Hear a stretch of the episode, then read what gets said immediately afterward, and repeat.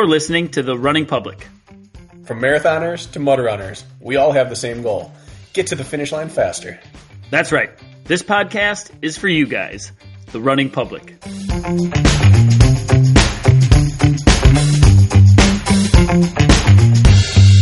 It's a special day today, Brakken. That could mean a lot of things with us. Tell me, why is it a special day? Well, it just feels like a special day to me. It feels like a day that, oh, I don't know, we're going to get to know one another a little better. And to me, that's special. I don't know about you, but what do you, do you, do you think that's special? It's extremely special. Deep level male bonding is very special to me. Hmm. Do you get much of that? No. I I used do to. not. I used to have a couple friends that were very emotional and and they they'd suck me in. It was good. They, I ended up being closer to them because of it. As someone who enjoys speaking and hearing people speak to them, I feel like the the people I do end up spending a lot of time with, we get to this point. Ross and I on the trails, we get into real life. Mm-hmm. So no, I say there's probably three, maybe four people in my life with like deep male bonding. The rest is all surface level. Was there any um is there anything in your life that you get this like deep bonding relationship to aside from people? I- don't know what you're leading me into because that's a very ambiguous question, but it feels like like you're leading me towards something. I don't know. Don't you feel Like, like do you want me to say shoes? Do you think I have like some? No, no, I don't you feel like um like your relationship with running would count yeah, I think I have as an intimate full relationship? relationships in my life. Uh-huh. Uh, maybe let's count it five. I have my wife. Mm. I have family. I'm counting everyone I'm related to as family, from my kids to my parents, aunts and uncles, cousins, brothers and sisters. I have you. I have everyone I work with professionally, and I have running. Hmm. So if my world was split into five pieces, running would be one fifth of my relationships. Okay. You knew I was walking you into this one a little bit. You were walking me in. I guess shoes might fit in there for you. Shoes are better running Well, for me. well, I bring this up because um, if running were a relationship, shoes are the sex. ooh, that is a, that is good. That's how I would say it. That's the physical embodiment of my love for running. I'm gonna I'm gonna walk this up the body. What are the socks? I know what that Trust. would be. no, no, no, no, no, Try- no, Kirk. No, I was saying that in a in a deeply seated romantic emotional connection. Uh, like in a love making way, not in like a. Got it. well, I mean, there's a shoe for every occasion. Has this already gotten weird? It's gotten weird. Well, I'll tell you why I bring this up. And we did chat about this a little bit before I, I hit the record button. But um, I'm a plagiarizer, and I will fully admit that today. Um, I listen to a number of other podcasts, and mostly are non running related, uh, mostly are outdoors related. And uh, one of the podcasts I listen to called Wired to Hunt, which is exclusively about whitetail deer hunting, which is it's who I am, folks. So deal with it. Uh, an episode came out recently called Whitetail a Whitetail Hunters Therapy Session. And these two guys go back and forth about their relationship with hunting over this past season and they talk it out and they grade their performance and start reflecting and I found myself learning a bunch about like myself like it made me reflect on me. And then I thought, well, what is our whitetail deer hunting Brakken? What is it? It's running. It's running. It's training. It's training. It's racing. All in one. Running. Exactly. And then I thought, I'm gonna steal that idea. I'm gonna do it with Brakken. You cool with that? Couples therapy today. You, and me, and running. Yeah. A little three way therapy session. Ha- have you ever been to therapy, Brakken? Do you know how this goes? I have not. For two reasons. uh, patience and ego, I suppose. Ooh. Prior to Lisa, any relationship I got into that got to the point where there was an argument or a single issue, I bailed. I just pushed the button, I ejected, and that was it. And with Lisa, we had we had probably a two year patch early in our marriage after having our first child, where we should have been in therapy. Mm-hmm. But instead, ego wise, I would have never admitted it at the time. And then we worked our way through it, and now we're in I don't know, probably like a six year patch of just building upward every month, every year. So I haven't had to go to therapy. I should have, but I Okay. didn't. So I I'm not familiar with the process. I have sat in on student therapy sessions as a Okay. teacher. They're not the classic that therapy session you would think of, but have you?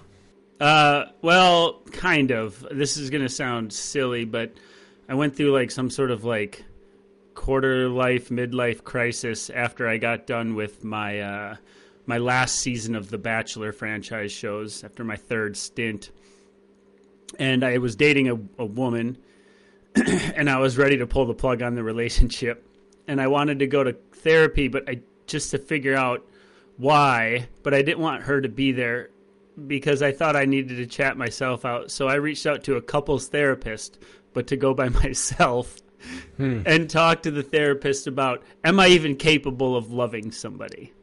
Was really like, is this me? Because I'm the only common denominator in my failed relationship. So we had a one on one conversation. I was trying to better myself and not make the same mistake over and over again. So I went to a couples therapist as a solo dude one time. First off, uh, that impresses me.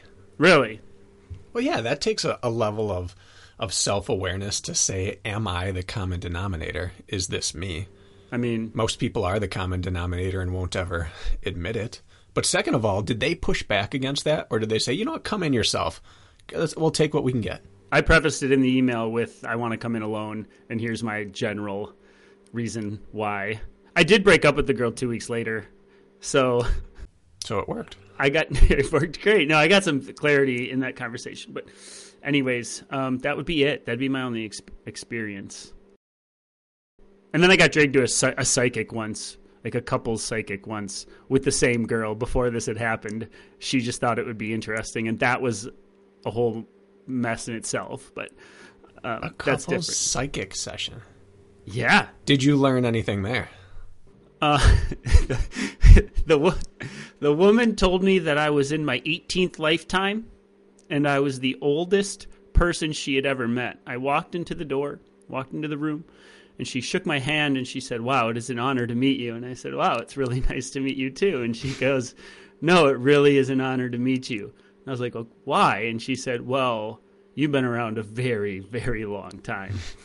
and then my my girlfriend at the time uh, said it was in her first lifetime, and that's why we were having strife. I've been there and done that, and I have, you know, a tenured soul, and hers is bright eyed and bushy tailed, and that's why we weren't seeing sort of eye to eye on things.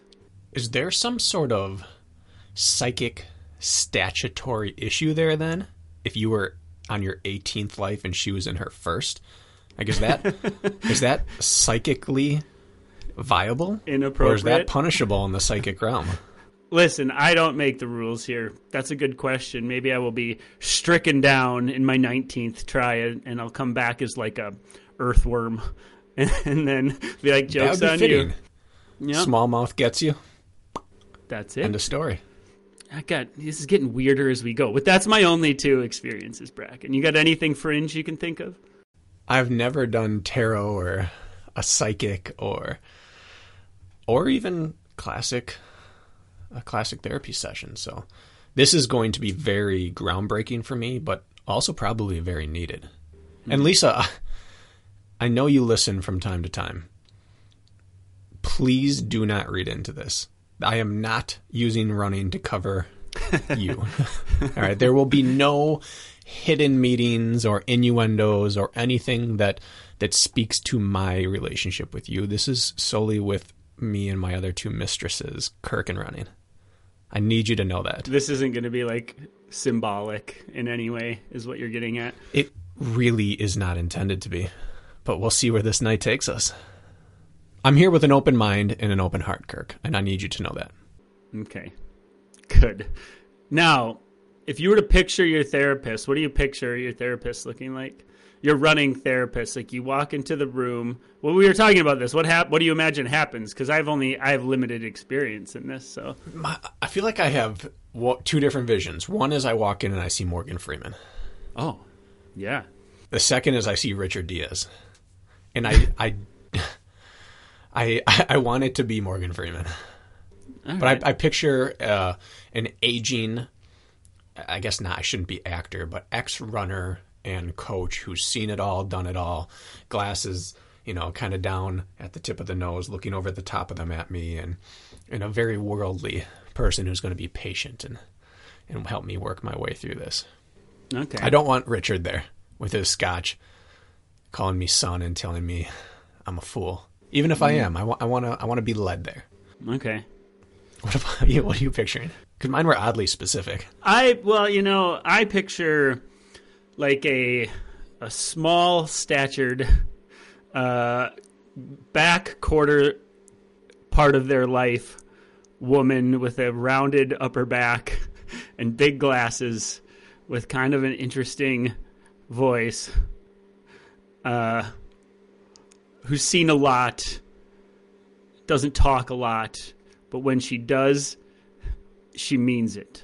She doesn't, you know, she doesn't babble like we do. She she just asks the question in seven word sentences and sticks to her format. That's what I picture. I guess I give two male examples, but I actually don't have a face. I have a personality type I picture. In this this vision, I don't know if it's male or female. I just have a a wise, aging, been there, done that, seen it all persona. All right. Well, I'll be your wise, aging man, and you can be my short, shriveled Stooped old female. Let's do All it. right. All right. So where do you want to start this conversation, Brakken? I have I have a, a place I think we could start. Well, I think that's where we should begin. All right, let's do it. So I'm going to ask you to give yourself a letter grade. Looking back on your entirety or your running career as an entirety from the moment you put on your first set of running shoes and went for a run to today. F through A. I don't want to start this session by being non compliant or by overthinking things, but I do mm-hmm. want to know if you're intending running as a whole or does performance count? Like, is this a grade on my racing or just running relationship? running relationship. Yep. And, and and performance can factor in that. That's that isn't that the psych, psychologist side of this is letting you decide which direction your mind goes to. I would say my running performance is a somewhere between a B and a B minus. But I would say my running relationship is somewhere between a C and a C minus. Hmm. Lifetime. I think I have outperformed my relationship, but I've underserved my performance in how I treat her. It's a her. Yeah, as a hetero male, I can only think of my partner as a female, which I understand is my lens, and I'm going to stick to it. Yep, that's okay. You are who you are. So why so if you had to break that down a little bit, like why would you say that your relationship with running as a whole is a C? Like what what was missing or has been missing to bring that to an A over the years? If you had to think about it. I don't think it's difficult for me. I think it's consistency and commitment. I tend hmm. to commit to her when there's something exciting on the horizon that I want to do. Hmm. I I commit to running when pressed to do so. And I can be really great to running when there's something on the horizon, when there's a goal that benefits me, but I certainly come from it come to this relationship from a selfish what is about to happen for me and what it's either preventative or restorative or or last minute. I, I don't spend day in and day out historically cultivating this relationship. Okay. And And I truly mean that. Mhm. Oh, I, I know you do. We've had plenty of talks about this, I think, over the years. So, all right. And if you had to be more specific in how you could change that with examples, like times in the past, what would you change? I don't know if my relationship with running ever truly has moved beyond like our first few dates. My first few times running, truly running, were races. And then committing to training afterwards so, to do better. Okay. And then only training, you know, going back to seventh, sixth, seventh grade, only training when the race got close. And it was pulling teeth to get me to train in the off season or to prepare, but I get really fired up as soon as the season got there. And I don't know if for all of my years that have followed, if I've truly ever moved beyond that mentality. Spurts, sure, but mm-hmm. I don't think I've ever like put my boots on the ground and changed fundamentally who I am in this relationship. So what you see the next shiny, beautiful running opportunity, and then you recommit to investing in that relationship until that light dulls, and then you let it go slightly for a while until the next bright, shiny running relationship is on the horizon, and then you reinvest at a good level until that fire burns out, rinse and repeat. I think when it boils down to it, yeah. Hmm. But I know that's unfair because that inherently makes running a a nag, a a hindrance upon me, knowing it's at the back of my mind. You know, you should be running today. You know, you should be training more specifically. You should be getting more volume. You should be progressing a bit more. And choosing to, to shy away from that puts running in the the position of being the the person with having to bring a negative component to the table. And then when mm-hmm. I finally do return to the relationship and say, all right, it's time to roll, it's never as easy or pleasant as I'd hope. And then there's a bit of resentment there. Hmm, this is getting good. So, I'm going to follow this through and say, well, if running is a relationship, that means this is two sided. Correct? So, if this is your investment in running, turn that around. Like, what has running given and invested to you? Running has given me, at minimum, everything I've put into it, it's given back, if not more. Because as I ranked my performance higher than my commitment, I'm getting more out than I'm putting in oftentimes. The fact hmm. that I have a podcast and a career and met my wife through a track meet, anytime I pour any amount of of effort and intentionality into that relationship, I'm rewarded for it. Hmm. But I mean that begs the question, A, do I really deserve it? And B, where would I where would we be right now had I attended to it day in, day out for two decades rather than sporadically when it suited my mood? Well, you still have a relationship. We do.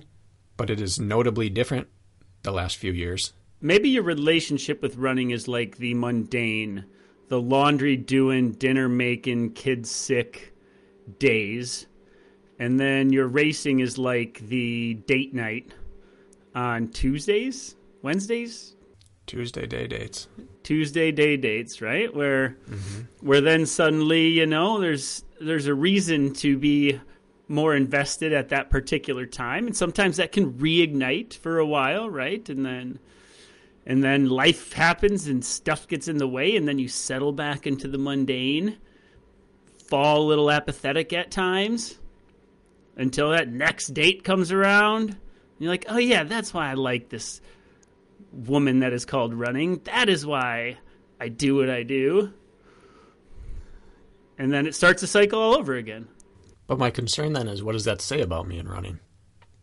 If I need the the fancy romantic dates to be invested, if you took away that, are we great matches? Of course you are. If you took away the romance and the physicality, are we best friends? Still?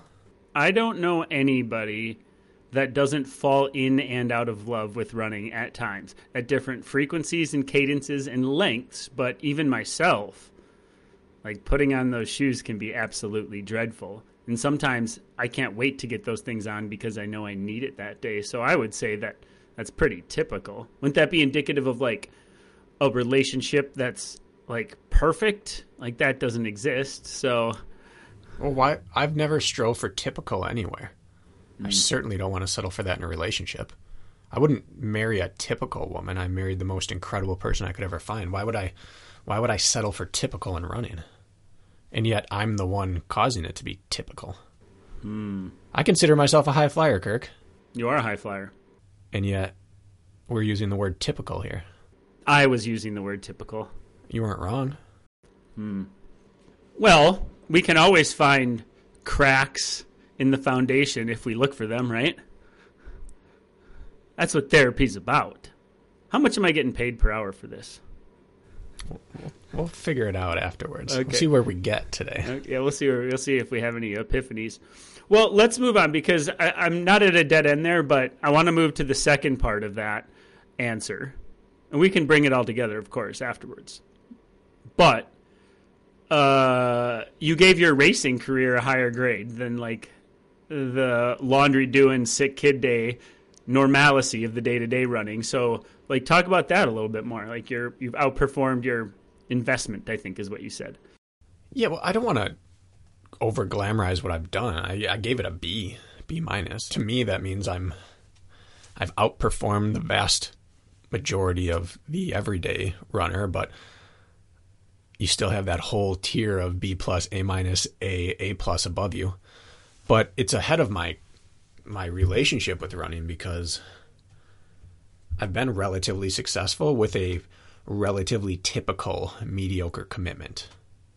I think I'm a responder to training. Not I think I know. Mm-hmm. And so I've been kind of rewarded by being able to fudge it and cram and hit it in spurts.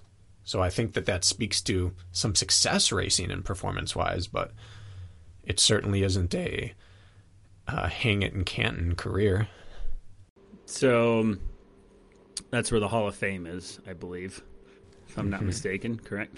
Um, okay, so what are you basing that on? Though, what are your criteria? As in, like you said, there are B pluses and A minuses and A's out there. Like, what what would that look like? Because obviously, you're basing that maybe on either one, you know your capabilities and you know what an A would look like for you, and you're a B or a B minus, or based on the fact that you aren't top of your sport at the moment. I think it's both. If I've clearly never committed to years of uninterrupted focus, I've never touched my ceiling, so I know that that can't be an A effort. And then at every level I've ever competed, middle school I won our our little conference championship, and then at the Badger State Games and the Junior Olympics, never did better than third or fourth. Hmm. High school I won a couple conference championships on the track, not in cross country, and never qualified individually for state. Came up short. In college, I w- I think you could debate how I got my scholarship, but took a D1 scholarship and washed out after a year. Went D3, had a runner up at conference, a third place, a fourth place, a fifth place at conference, won a conference championship in a relay, got an All American as a relay, but never won an individual conference title and never qualified individually to nationals. Post collegiately, found this crazy OCR thing in trail running and won all my local stuff numerous second and third places at a national level, but never won a national series race. Second and third was my consistent podium spot if I made the podium. Uh, won one national title at a Spartan race. They put on a sprint, a super, and a beast championship one year. I won the super and no one cared because it wasn't really a thing. Went to worlds that year and and bombed. So I took third in one world championship, where it was the weakest field we've ever seen, and have never made a podium since. So I've like across the board, I've always been up near the top performance wise, but with a significant gap between myself and the actual best. And my own ceiling wise, I know I haven't been consistent enough to reach it. So it's been successful, but not nearly what I think someone would expect out of a true A career. Mm-hmm. Well, you are making a career revolved around the sport, so we can talk about the ancillary pieces. There, obviously, there's a good relation. There's there's an A relationship in here in some angle that we could play, but let's bridge the gap then. So let's bridge the gap um, between a C and a B, the two relationships you graded separately. If X, Y, and Z changed with C, what would that do to B, so to speak? Because obviously it's the it's the day to day, the things that are done in the dark that are seen in the light, the small little baby steps that mm, help you climb mountains, right, so to speak, to be metaphorical. So, what would need to be better about the C grade to improve the B grade? I talked how my relationship with running hasn't probably moved past our honeymoon stage. And I don't know if my relationship to training and commitment ever did either. I've I used to take pride in a ironic sort of way at being the the person who per who if they if there was a podium, if there was a conference championship, I always said I I did the least amount of volume of anyone here. mm-hmm. That was always I like to hang my hat on that.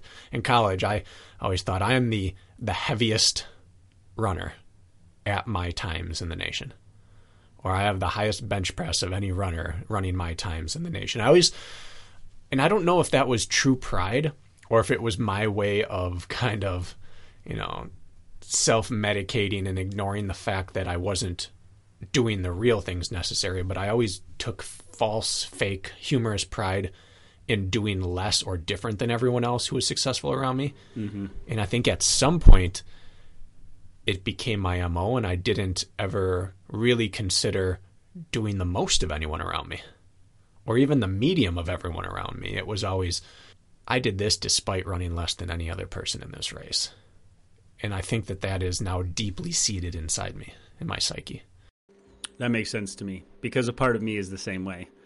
Um, but I will then reflect back and say, um, looking at your stint when you lived in Colorado, that would have been not the case at the time. It was the one time in which you were folding the laundry because you knew your wife was busy. You had kids on both hips, and you were making dinner and doing all the little things, leaving sweet notes when you went out for your run. You're investing in the relationship you're most. This is all metaphorical again for running or symbolic. And that Lisa Lisa will know I was not doing laundry out there. I, I, there, this could get cloudy, I suppose. I don't know what I'm doing over here, so um, not not a therapist. But then let's look. How would you grade your racing career in the time in which you weren't describing? You know, you you mentioned on our last podcast episode you were running 70 miles a week with 12,000 plus feet of vert a week. You were training like a true professional. And um, if I think back to the Spartan Rewinds, you were one of the stars on every single episode because you were podium contending. So let's just take a quick snapshot back then. What would you grade your training in Colorado, or your relationship with running, and then your performances? Would it be the same or would it be different? Oh, it'd certainly be different. Mm-hmm. Now, I should clarify that I didn't average 70 a week. I ran 50 to 70. Still, Bigger, 20,000 feet plus of vert was usually closer to 50 mile weeks, and 70 mile weeks were closer to the 10 to 12. Mm-hmm. It wasn't always that. But I would say my training, you know, in terms of hours, being up over 10, 12 aerobic hours every week, my commitment to long runs and working my climbing and descending, it's at worst an A minus out there. from what I've been told, I agree. But I think there's always the but with me. That when we were off, me and running, off in this exotic land, uh, away from our family, I didn't work a real job at the time. When everything was set up to do well, we were great with each other. Mm-hmm. And for two and a half years, almost three, we were like living in bliss. And then the moment we came back to the real world, I wasn't able to keep that same level of it almost felt like artificial passion. Mm. So yeah, the racing out there was great. I think that I I was at a point there where I just knew that whatever happened around me, I was going to I was going to race well. 'Cause People mm-hmm. might beat me. They might not. But it wasn't going to be because I screwed something up. They were either going to have a great day or be more talented me than me, but that was it. And I'd mm. go into races and think, I've put in the work. I could look back on my log and I would just say, listen, there are probably three or four people here all capable of beating me, but they can't all do it on the same day because they haven't been as consistent as I have. And if they have and they're better than me, then good on them. But I, the, the relationship was so strong at that point that I didn't have to question anything. and I don't know if if that survived back in the real world ever. So, what grade would you give yourself for your racing during that time? a solid A. I had A plus races. I I had a lot of those are my highest reaching races where I just put myself up into it, trusted the process and and wrecked myself in order to stay up there. That that was but it was symbiotic. My training led to my racing. Well, right. There was no guesswork. Right. So there's a, a correlation of cause there, right? They they parallel each other. So at your pinnacle, you know what an A relationship with running and an A relationship with racing looks like. Yeah. In a circumstance, I understand, but life is circumstantial. Well, I think that this we're getting to the true crux of my adult relationship with running. Mm-hmm. Let's get there. That was my absolute best graded running relationship, and I don't think it's even close. And that, non coincidentally, uncoincidentally, I know what you're going to say here. You don't want me to. my absolute lowest relationship with Lisa. mm-hmm. I was the worst husband I've ever been when we were out there. And I was aware of the dichotomy there. And I don't know if it was causation or correlation, but it didn't matter to me. Mm. We didn't start fixing ourselves until the last month of Colorado. And when we came back, I told her that never again would I prioritize running over her. And even if I hadn't out there, even if I hadn't prioritized it, I was better at running than I was at our mm-hmm. relationship. And I never built up the skills afterwards. I decided to avoid it and avoid it and avoid it, going all in on it. And eventually, I kind of became gun shy. It became an excuse. And then it was just my reality that when push comes to shove, I would turn away from that and prioritize life. And eventually, push and shove didn't have to arrive. It was an excuse to not go out. Well, one could argue that your prioritization shift is noble at the end of all of that, saying, like, If it were real. well, you decided or made a conscious effort um, to acknowledge that your relationship with your wife was more important than your relationship to running, and you only have so much importance to give, priority to give, right? Your I call it your bucket of fucks, right? Like if your bucket of fucks is full, you have no more fucks to give, right? We'll get the explicit sign on this episode now. So if all if your bucket is full of your fucks for running and racing, your bucket's full. Like you just you're just tapped out. You got no more F's to give towards anything else in your life, or very little, right? So like opening up some room in that bucket for something else would be like a your wife would be maybe a noble, noble and admirable thing to do. Correct? Because everybody's bucket has a limit. Sure, some people's buckets are bigger than others, but like we only have so many F's to give. I feel weird saying the word F, fuck so many times, but you get what I'm saying here, right? So. I do. So, uh, And so you're not we- wrong. Correct. But what I want to know, because I think this will be helpful, is I want a few examples of your uh, prioritization mishaps when you were when you were more when you were investing more in running. Like, how did that come through? And that that is that is where we find the issue, I believe, is that when you tell someone a race excuse or a job excuse or a homework excuse, whatever it is, deep down you know if it's true or not, mm-hmm. or how true it is. And this is one of those when I look deep down, I know that a part of that was needed, but I applied it as a blanket statement, and it covered up a lot of my own issues. Like my commitment to running, I could sweep under the rug of I'm going to be a better husband. Mm-hmm. So, for example, in Colorado, I got in a habit of trying to live a professional lifestyle, sleep in till eight, nine o'clock, wake up, go for my run, be gone 90 minutes to two hours, come home, eat immediately, shower, play with the kids for a little bit and then she'd be ready to go out and do something as a family and I'd be trashed and I'd want to lay down and Yep. rest for a bit or play video games or nap and then I'd want to get a PM session in. And it there was always that little bit of hostility that existed between the two of us where I wasn't upholding my fatherly and husbandly duties.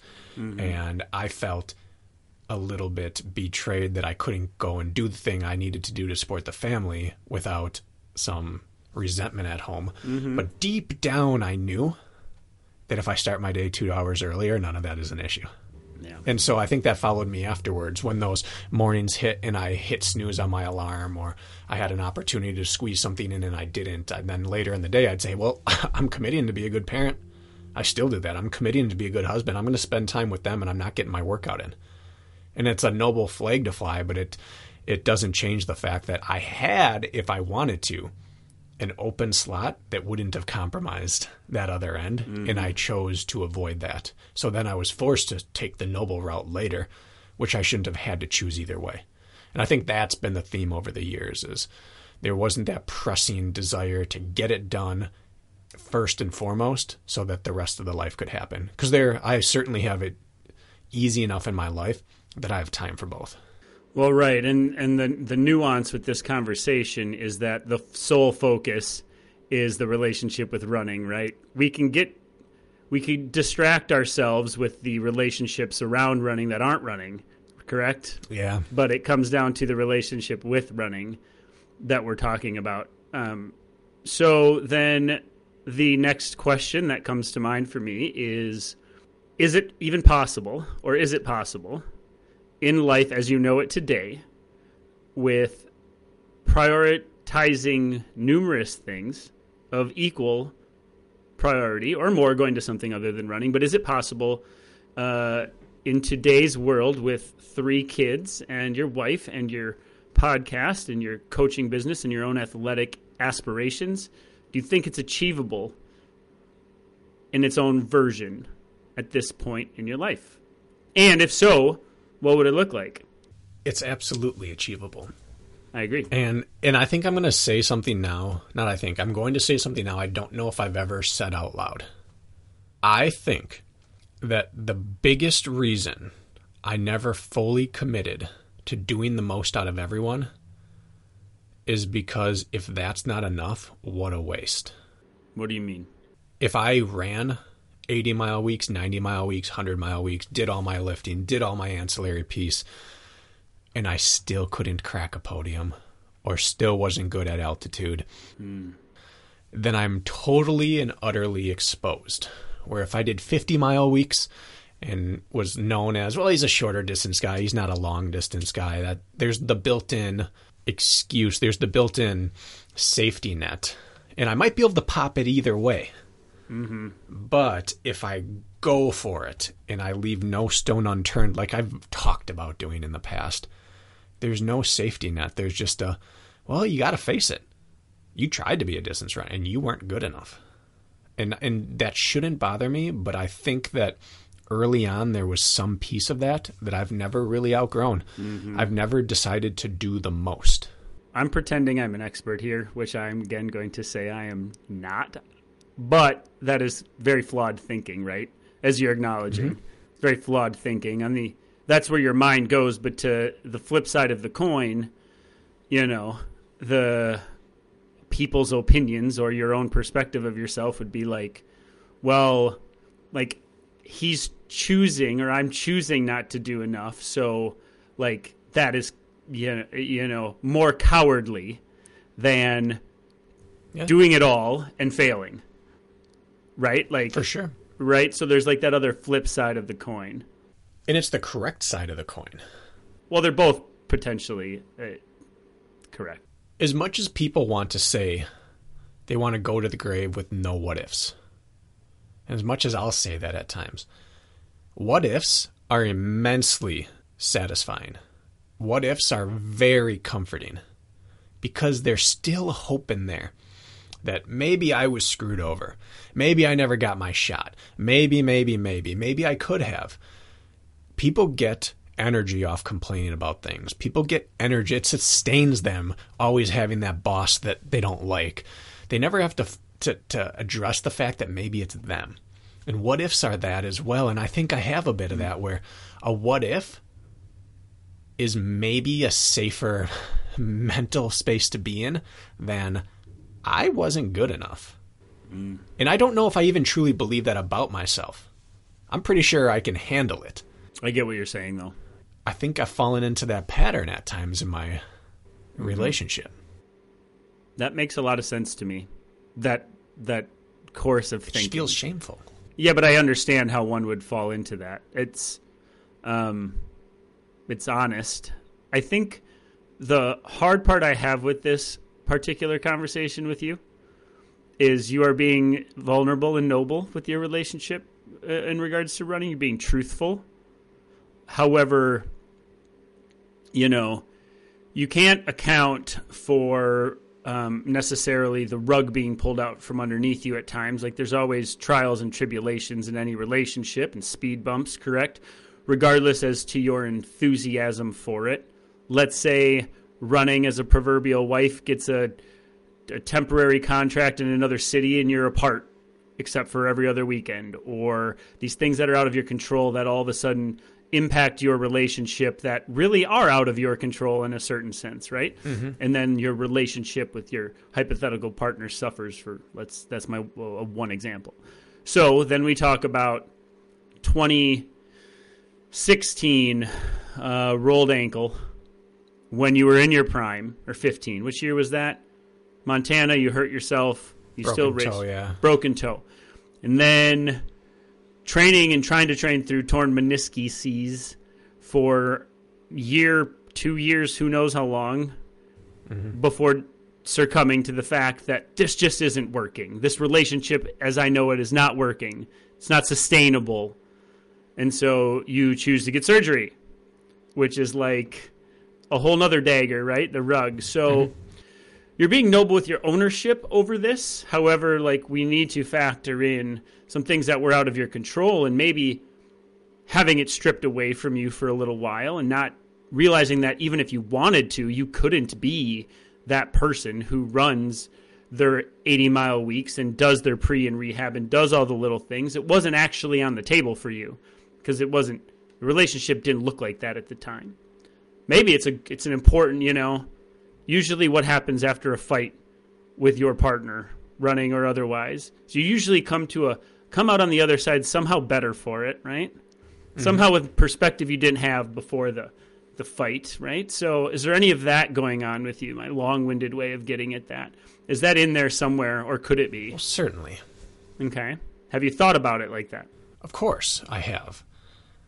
And and I took comfort in that for a while. But again, I feel like deep down we know. And hmm. those kind of things, your wife going out of town for a weekend, running disappears for a weekend, or she gets injured or whatever, those little things, if they're the only thing, if everything else is built up around it, done well, you manage it much better than if that was the thing holding you together mm-hmm. and and I I can be pretty honest with myself in saying that I never treated her the way she deserved it day in and day out, little moment after little moment, so that when a big moment appeared, like there wasn't the the foundation it needed. Mm-hmm. And so, yes, a lot of those things happen. I had two knee surgeries. I broke a toe, which led to Achilles issues and calf and hamstring and all of that. you went to breckenridge with bronchitis or pneumonia or the flu that year when you were supposed to perform well i remember that yeah Yeah, those things are all unfortunate, but they would be isolated incidents if all the little pieces were taken care of day in and day out. Mm-hmm. So, yeah, I mean, the Colorado thing came to an end. If if if my life as a runner and our relationship, if we divorced tomorrow, that would have been my peak. My peak came to an end earlier than it should have because of some nonsense. And looking back, could I have handled it in different ways to maybe negate some of it? Yeah. But the knee stuff was coming either way. I think I had more podiums to get back at that time, but like sh- maybe my peak was shortened. okay But it doesn't change the fact that the fall was coming because of me. Like there was nothing to fall back on. Mm-hmm. And I know that. So I don't believe, like I have, I, I think as long as divorce isn't on the table, it can't happen. okay If you say no matter what, it's not happening, then you can drag on for years. I don't want to drag on for years, but running's not leaving. And so, in my mind, the peak isn't in the past, it's still coming. But how many times can you say that before you have to face the fact that maybe you really just don't want another peak? And that's what I worry about right now is do I really want mm-hmm. to put in the time for the relationship or am I just afraid of going all in and it doesn't love me back? Um, you walked me right into my next line of questioning. And I'm going to go ahead and I'm going to apologize ahead of time for the amount of profanity I'm going to use here because it's the bucket reference and I want to go back to the bucket, okay? And I know we've gotten Okay. messages about profanity on here. And sir, I'm sorry if your kid's in the car with you listening, maybe just listen to this part on your on your own, okay? Um, let's go back to our bucket of fucks, all right? Okay. Now let's talk about. I'm just going to. I am going to give you like three three contents to fill these buckets. Okay, this is just my. This is what I am deciding is going in your bucket. Okay, and you have your running and performing, but um, you know, bit. You have your relationship with your wife and your children as a family guy, and then you have your whatever other things, all other things in life. And we go back to our bucket of fucks, right? Like, what percentage is. Let's go back to Colorado first. We're looking at the bucket. We have three things that we're putting in there. What percentage is running? What percentage is relationships? And what percentage is the ancillary pieces? So running was 50%. Okay. Ancillary was 40. Relationships were 10. Okay. Now, Can I can I make a caveat with that? mm-hmm. I think of that 50% of running, 30% was necessary. Okay. The other 20 were fabricated as time fillers and to avoid putting time into the other areas. Okay. And then let's fast forward to today. Mm-hmm. Okay. And again, I'm leaving your career out of this, Okay. right? Which I know fills that bucket quite a bit. And let's let's talk, you know what? Let's throw the ancillary out now in this new bucket and let's fill it with running, coaching, career, relationships, and then your personal relationship with running. Here's your bucket of fucks. You have your three things that are putting in it. What percentage would be of all three right now? You were at 50, 40, and 10 before. I think I'm still at 50 40 10. Okay. But it's relationships, career, and then running. 50% relationships, 40% career, 10%, whoop, 10% running. Yeah, in that 50 40, there's probably some wiggle room there, but I'm pretty firm on that 10. Right. And the reason I didn't use career when you were in Colorado is because running was your career. Yep. So it would have been a mute point, right? All right. And now the hardest question of them all.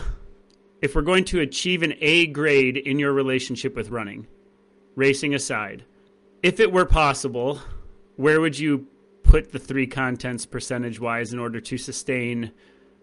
Do you, would it be possible to, as you said in Colorado, really 30% of your 50% was fabricated?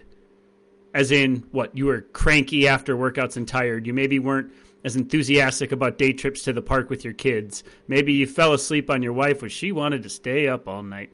Those sort of things. Like, mm-hmm. what what part could make it work? What do you think? And how would that look? If we're looking at percentage, I think it's It's tough. 40 40 20. Okay, and I would assume forty percent um, relationship, forty percent career, and then you double your investment in running by making it twenty percent. Yeah, but I think that the importance here is that I'm talking time right now. Oh, If I'm talking actual emphasis, it's different, but I don't know how it would be. But I think that you can fit a different emphasis on relationship in 40% of the time versus on career in 40% of the time. Mm-hmm. Because of that 40% of my career focus, maybe half of that has to be intense. right. The rest is mindless, busy work. But if you put 40% of your time into relationships and they're all quality, that's a huge amount. Yes. And I don't think running has to take up very much time. We were talking earlier. Time? What do we say?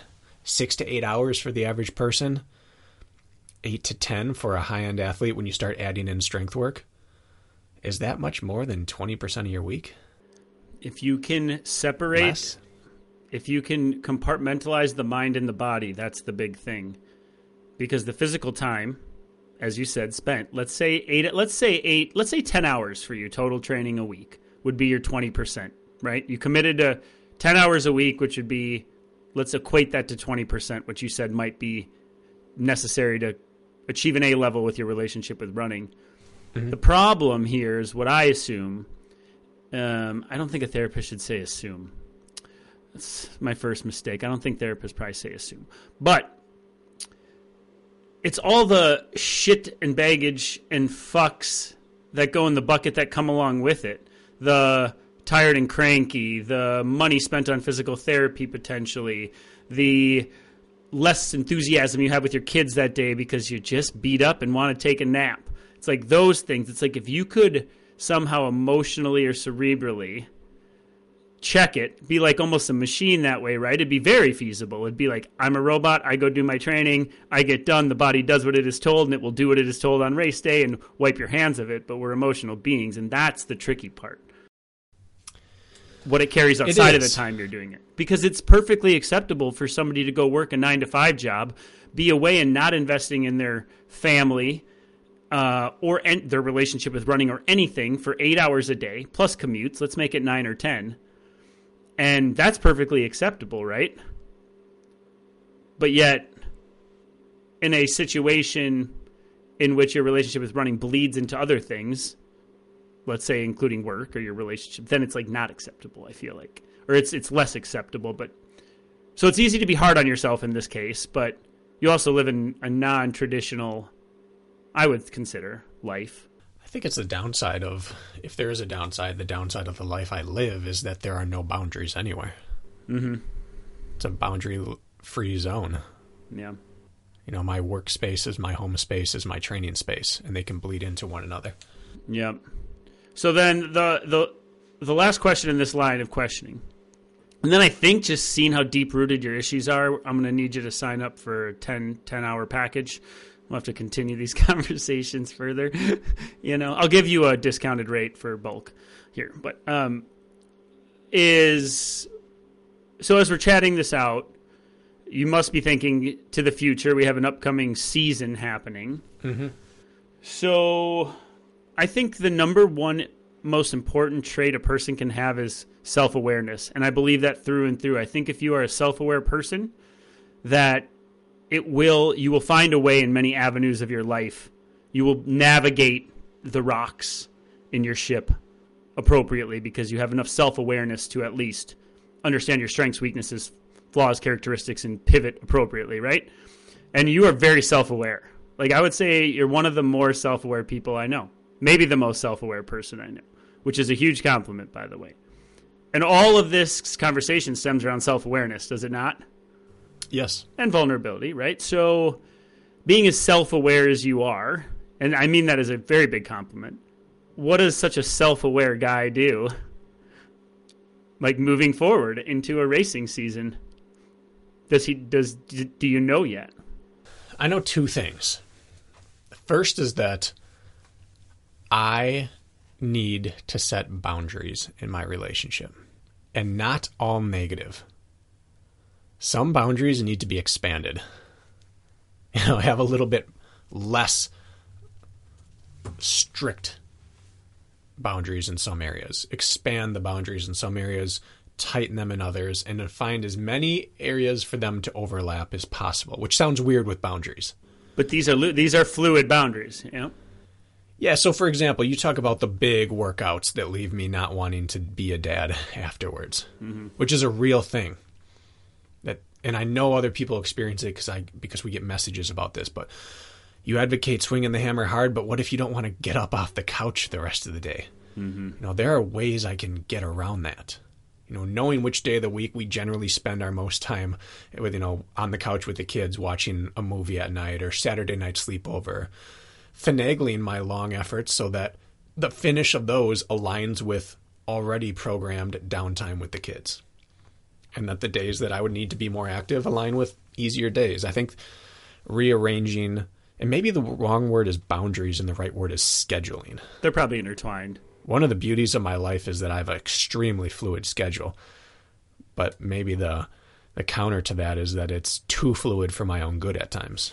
So I know that the boundaries and scheduling need to change, but the the one thing I feel like I'll take it I'll take the the blame for most of my relationship with running being weird, but the one thing that's been somewhat outside of my control is the way that I'm wired is to simply be competitive.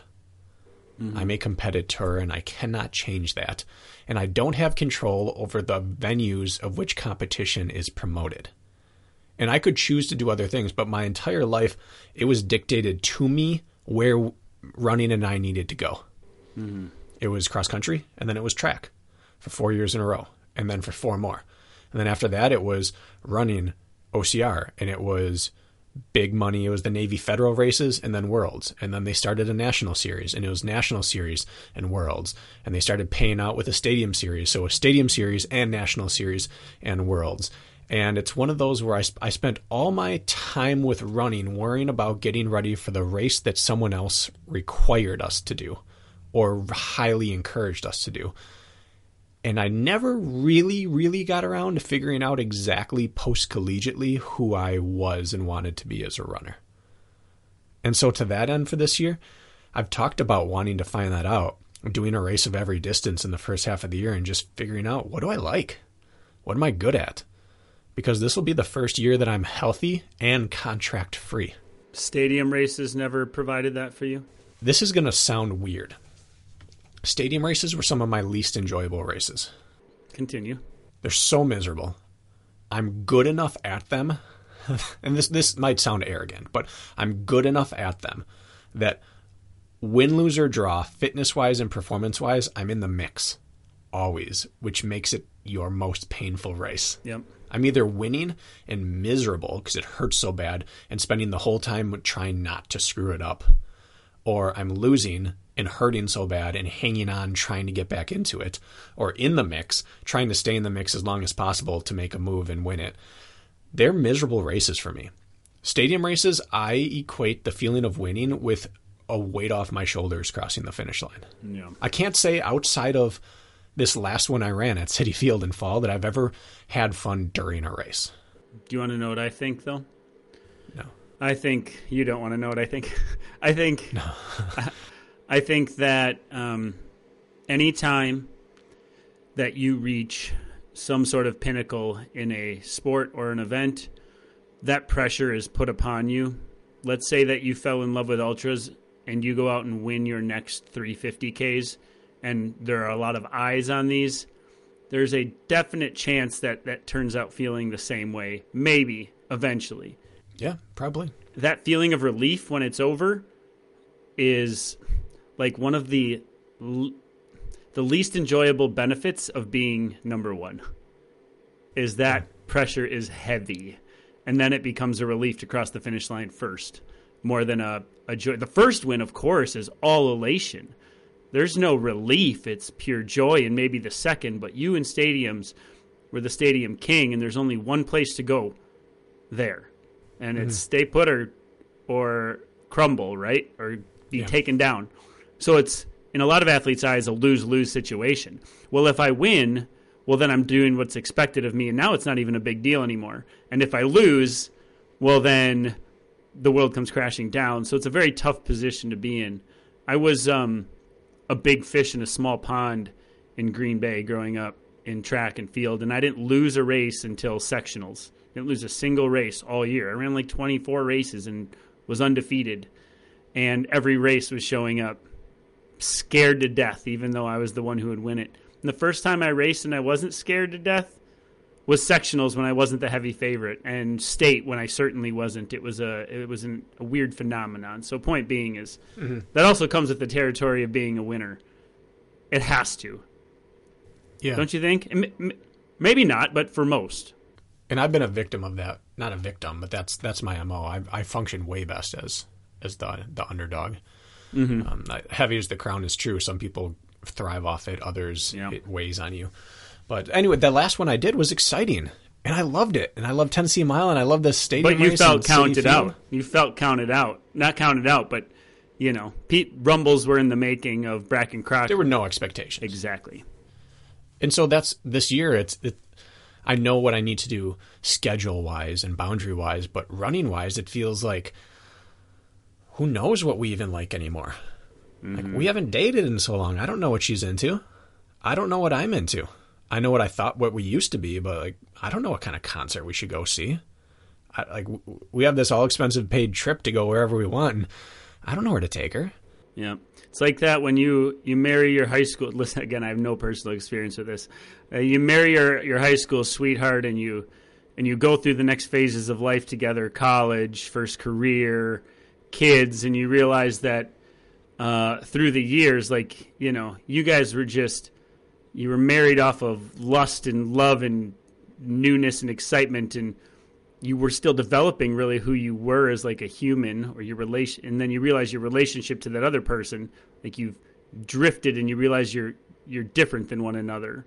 And the same thing can happen with and then maybe the relationship crumbles or you work on it and get back on the same page right? But like i feel like that can very much go for like the life of a relationship to running as a runner i just feel like that is going to ebb and flow and and the running you fell in love with initially how vastly different does it look than the, the running that you potentially love today? They're not even in the same planet, I would assume. no So you have to morph with the times as well, and that's the tricky part.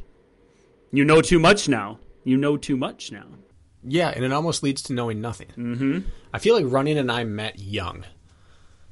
You know, shotgun wedding, had kid young, and now the kids just went off to college. I feel like we're empty nesters, but we're young empty nesters. Not like looking at retirement. We're we're still young.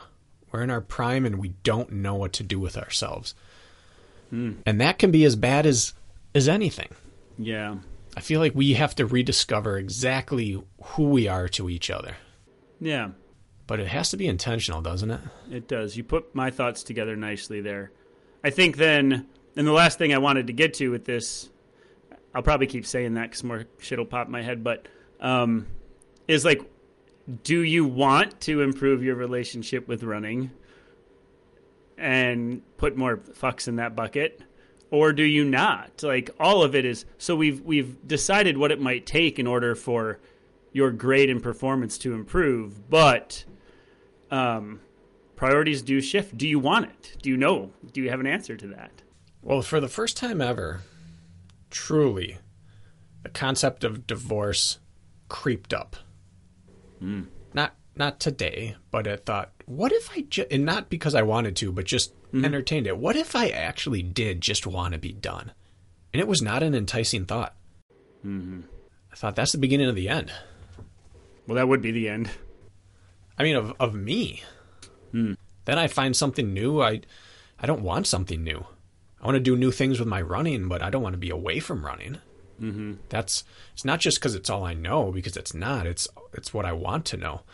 So yeah, that, no, I don't think that the being done is is an option. Okay. So yes, I do want to explore. I, I have this idea in my mind. Like you have this this this sometimes unrealistic idea of your partner, what you want from them. Mm-hmm. But I have this just this this vision of just running fast and aggressively in a race. Just running fast. And that's it. It's a really simple want at this point. There's just there hasn't been a race that I've been in in several years where I just felt fast. Mm-hmm. It's been trying to hang on to a pace that's untenable. It's been trying to do an event that I'm not strong enough for, or not fast enough, or don't have enough endurance. It's just trying to hold myself together from falling apart rather than just running fast and feeling fast. That's all I want out of running right now. I just want to get back to feeling fast again. Mm-hmm. And then, then go from there. Get that feeling back. And then go from there. That's what I want from her. When was the last time you had that feeling?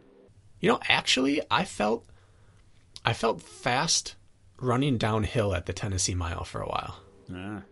That's also relative because n- not many people were bombing. But the last time I was in a, a big race and felt fast, oh my goodness, I don't know. I felt fast in a, a road mile a couple years ago. I felt fast at Citi Field at times, but those are years. I haven't felt fast in a long time. Isn't that why we start as kids anyway? It's just fun to sprint around the backyard and run fast. I want to get back to that. Exhilaration of the wind flowing through your hair. Yeah, and not fast because you're pumping and sprinting and trying to be fast. Fast just because you're fast. Yeah. Speed comes easy. Mm-hmm. Well, Is that selfish? Is that too much to ask out of a out of running? well, it's not just going to give it to you. You're going to have to work for it. You have to work at it, just like a re- any other relationship, right? You have to invest in it. That's how it works. But I don't want the listeners here to be confused as we talk about these grading systems and one's happiness with their relationship.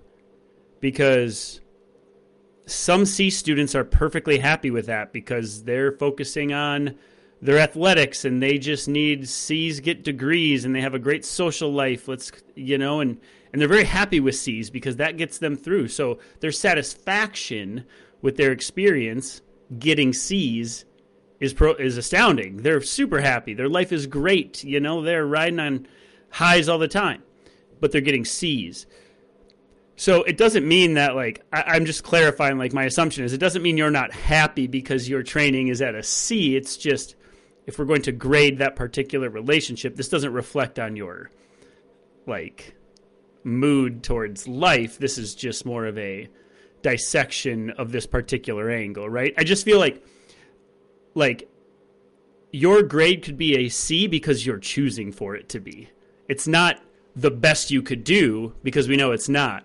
It's the choice you've made, right? This mm-hmm. isn't like a poor me, I'm a C. It's like a no, I'm a C because that's that's the life I've lived up to this point and I've earned that C and I'm happy with it because my bucket is full of other things right now, right? So I just want to like get that across like with this conversation, right? Yeah. Well, and mine was a a two decade grade. There are a lot of A's in there. There are some D's and F's, and it averaged out there. All right, um, Brakken. Well, as we're wrapping up our session here, I have two assignments you'd like to. Uh, I'd like you to questions. I'd like you to answer um, before we wrap this up. All right. And now, you know, it's been a mixed bag of positives and negatives with your running career, which is normal, or your running relationship. I'm sorry, but let's let's end on um, let's end on on the positive side, and I want you to give me give running three compliments. Your relationship with running, give it three genuine compliments. The way you feel about it, um, if you can. Running, you give me purpose.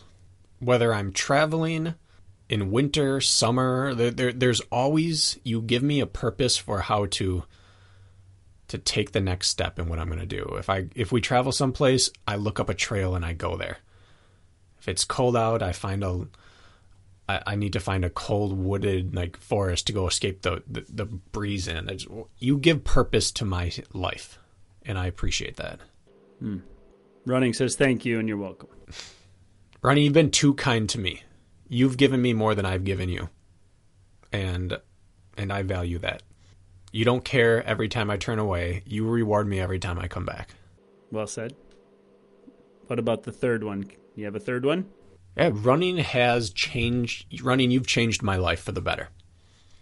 If I look back to what I did without running in my life versus now, it is night and day. That the the trajectory of my life has been directly influenced by you.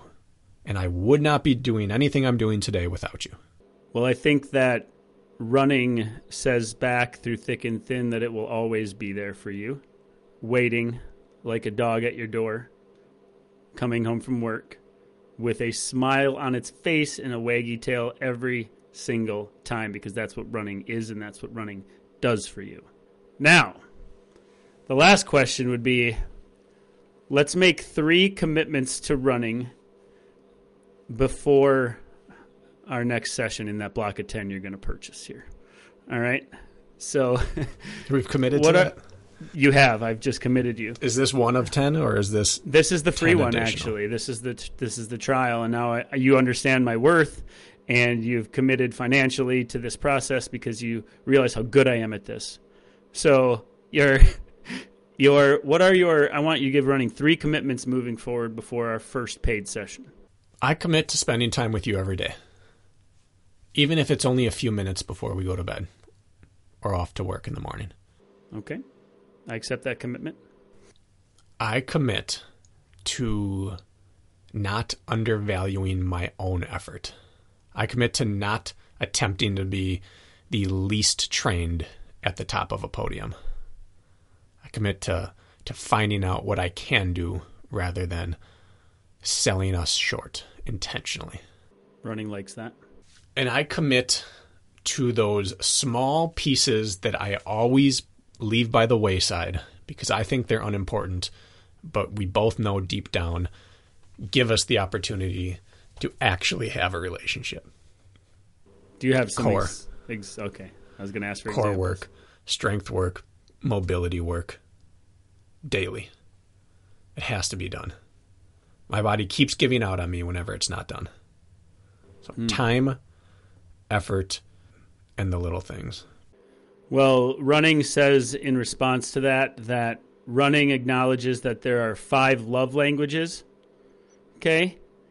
Uh, and running responds most positively to the love language of acts of service. And if you provide running with acts of service, running will feel equally or more as loved with that approach. So it sounds like your commitments to running fall in the acts of service realm, Brakken. I believe so. And I think in a way they're acts of service to myself. That's what we're getting at here, Brakken. Look at that. Full circle. That, that, that was less funny and more deep than I imagined we were going to go. Well, eh, but it's funny eh, underneath it all. yeah. Oh, whew. well, I feel. I was, I was, I was following your lead as far as seriousness went. I, I didn't expect. I thought we were going to be jovial there. That suddenly I'm welling up and Yeah, man, good. All right. look at this. Look at us. So okay, well, look at us. We're we're breaking through barriers here, Brakken. I think if anybody thinks they don't need counseling or therapy, they're wrong. It can always improve. It doesn't even mean anything is broken. It only means can mean that something could use enhancing, right? I've been kicking these things around in my head, and there's some power to saying it out loud. Now there sure is, isn't there? For our listeners, what do you charge for therapy sessions? Me? Well, Yeah. The first one is free. Um, and then afterwards, it's two hundred and twenty dollars an hour. And You got to buy a ten pack, so your commitment is twenty two hundred dollars. And I don't take insurance because I'm not licensed by the state, That's important. so we got to do this under the table if we can. Now, is this what a consult with you looks like? Because I've never done a consult with you. I do consults semi regularly, but they don't all look like that. You know, when I have a consult with an athlete, if they don't cry, I consider it a bad session, a bad intake. So Do you push there? Oh, yeah. You're looking at your watch like I only have seven minutes left. We got to get to the waterworks. Yep. Usually it starts with your you you don't feel like you're good enough, do you? and then it spawns from there, but yeah. So we uh our initial plan was to do therapy both ways, but I don't think we're going to do your relationship we're going to do it a disservice if we jump into my relationship. It wouldn't it wouldn't give it the you know the homage it needs. That's not the right word, but you understand what I'm saying here. I think I'm too emotionally compromised right now to, to flip around and be like a voice of reason for you. I think I'm still too deep within my feelings. Yeah, I need to run out and go apologize to my lover. And You need to go spend time together. yeah, I got to start making things right. Uh huh. How does that start, Kirk? How do you start making things right with your running relationship? Because I one thing comes to mind for me. What is the very first thing you have to do? Well, you have to acknowledge your faults, which you did. Yeah, but the first tangible action. Would be to go to go do the to to start with the baby steps. To go put uh, the ball in motion. To go do something you just committed to, even if it's a very small thing. Pull up a dumb runner yoga for runners video on YouTube and do it. I don't know. That's what I would say. What do you think? Yep. Go do the thing I want to do the least immediately, and then revamp the training schedule. is there one thing that jumps out to you that you want to do the least immediately? Like It's always loathe? core. Core ties me. I'm so core dependent and I'm so core underdeveloped, both time and muscularly, and it just has to be done. I still feel like that falls on my shoulders a little bit. Listen, I reached out, I threw a lifeline, and I have since went under the waves. Maybe I didn't realize it was a, a lifeline. I didn't understand the, you know, tumultuous relationship there. I, I didn't put any sort of emphasis on the request to you. However, so everyone's listening, everyone who listens knows this about me. I do not ask for help. And so if I ever do, hmm. it's legitimate. I didn't know that about you. How many times have I asked you for anything? Like help with something? Like true, hey, can you just do this for me? I can't handle this. in in what I felt like was in very informal passing. Um, a by the way was the core work. Yep. asking for a core work, but it felt like a by the way at the time. Now I feel bad. Well, it, you shouldn't. And then uh, hook up with a NordicTrack incline trainer discount. Yep. That's the two Yep. things I can think of. And where was I in both those places, which you didn't know? The first one was when we were trying to get our business off the ground and we had no available funds anywhere. And I just needed a new treadmill and I needed a discount. And the second was I was going through some lower back things, much like I am right now, and I just needed some core work. Mm-hmm.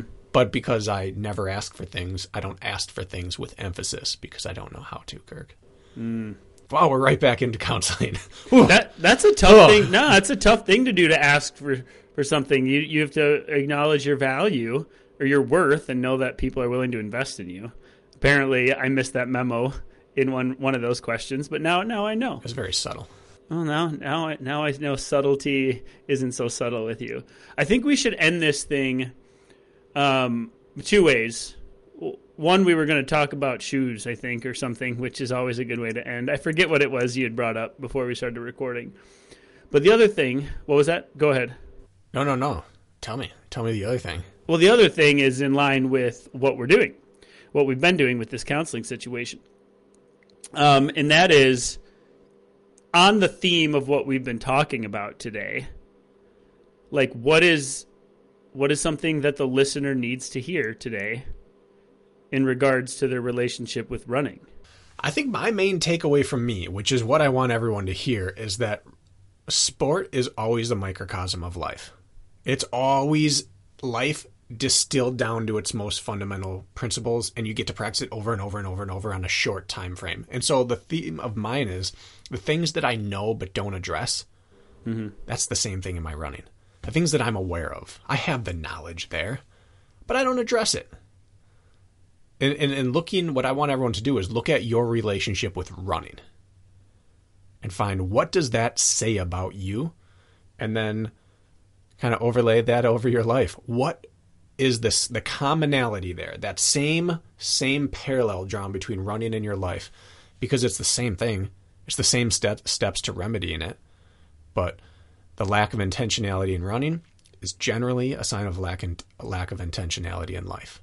A lack of commitment is commitment. A lack of focus is a lack of focus. A uh, a tendency to overwork is to overwork. Like, these themes are true everywhere, but sometimes they're easier to see and acknowledge in running, and then you can address them in your life.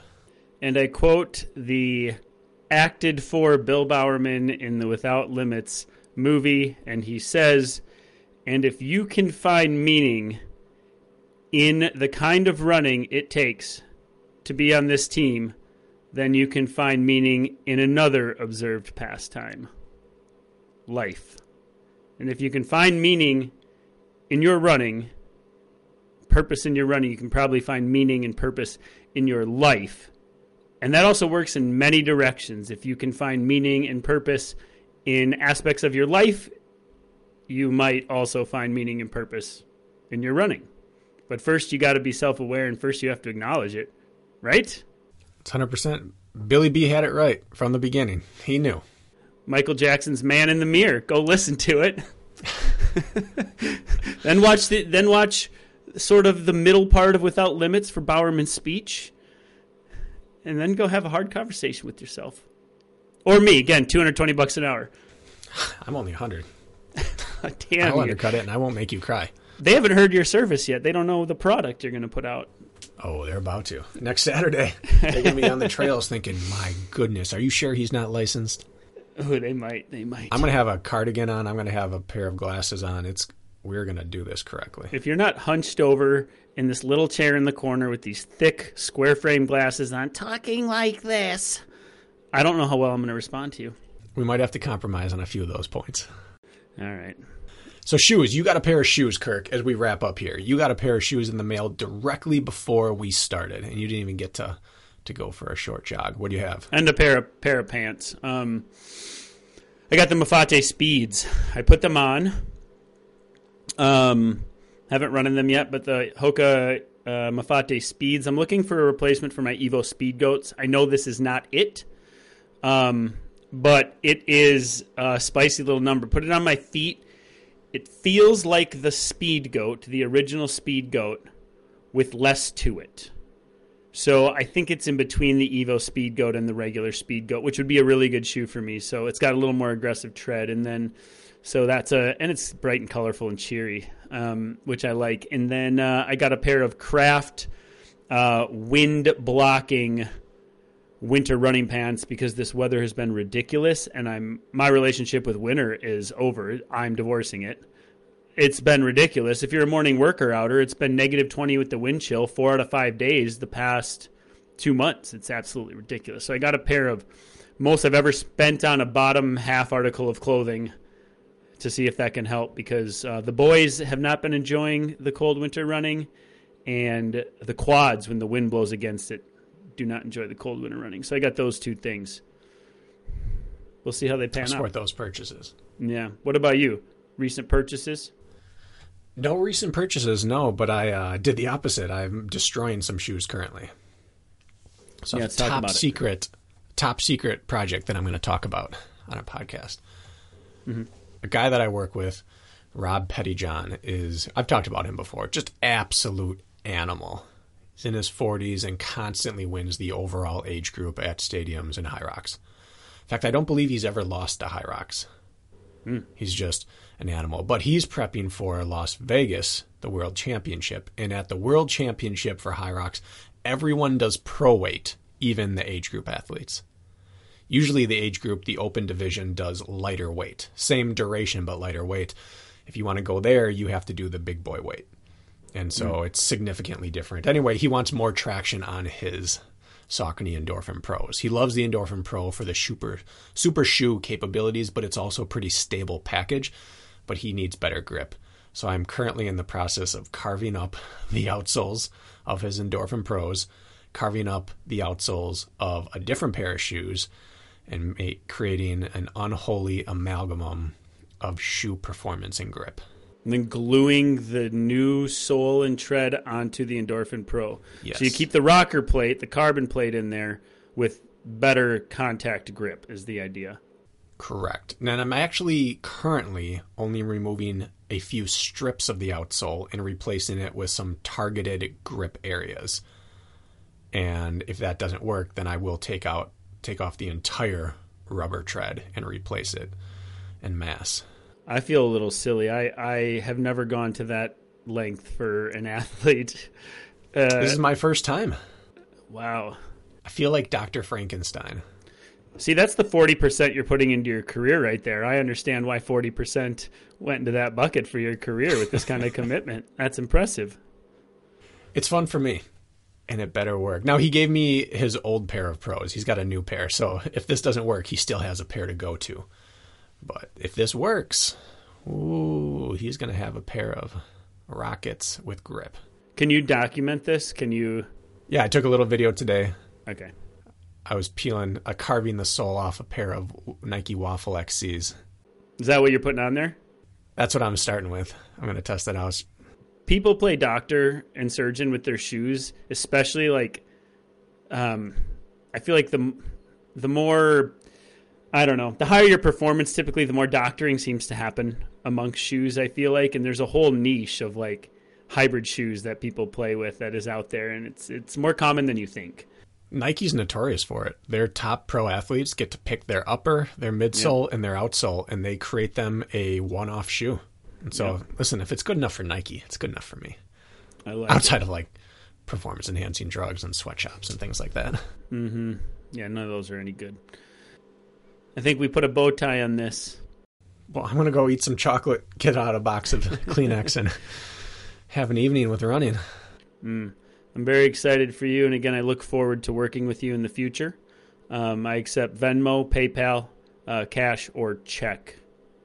So I have a few extra underwear I don't like that I might just send your way. those I do accept. The sport trunks, though, I don't want the briefs. I had the briefs and they just ride weird. I'm not interested. I'm sorry. It's going to have to be real money. Well, I'll send them anyway. See what happens. All right, sounds good. Kirk, I want to thank you for that. That was well worth my money, Mm. Free. which again was was nothing. hmm You're very welcome. It's a very good bang for your buck, I would say. All right, we'll get out there and watch it track meet, and I'm going to go to the the cracker backer, as Ayla calls it, Which is, the chiropractor. mm, I like that. I like that name, Ayla. Clever girl. All right, guys. Thanks for listening. Oh, Ayla, happy birthday, girl. it's her birthday today. She's turning seven. What? What? Happy birthday, which it would be February 17th. 17th, 101 fever, strep throat, birthday. It's a good day. Uh, poor kid. Get better. Happy birthday, Ayla.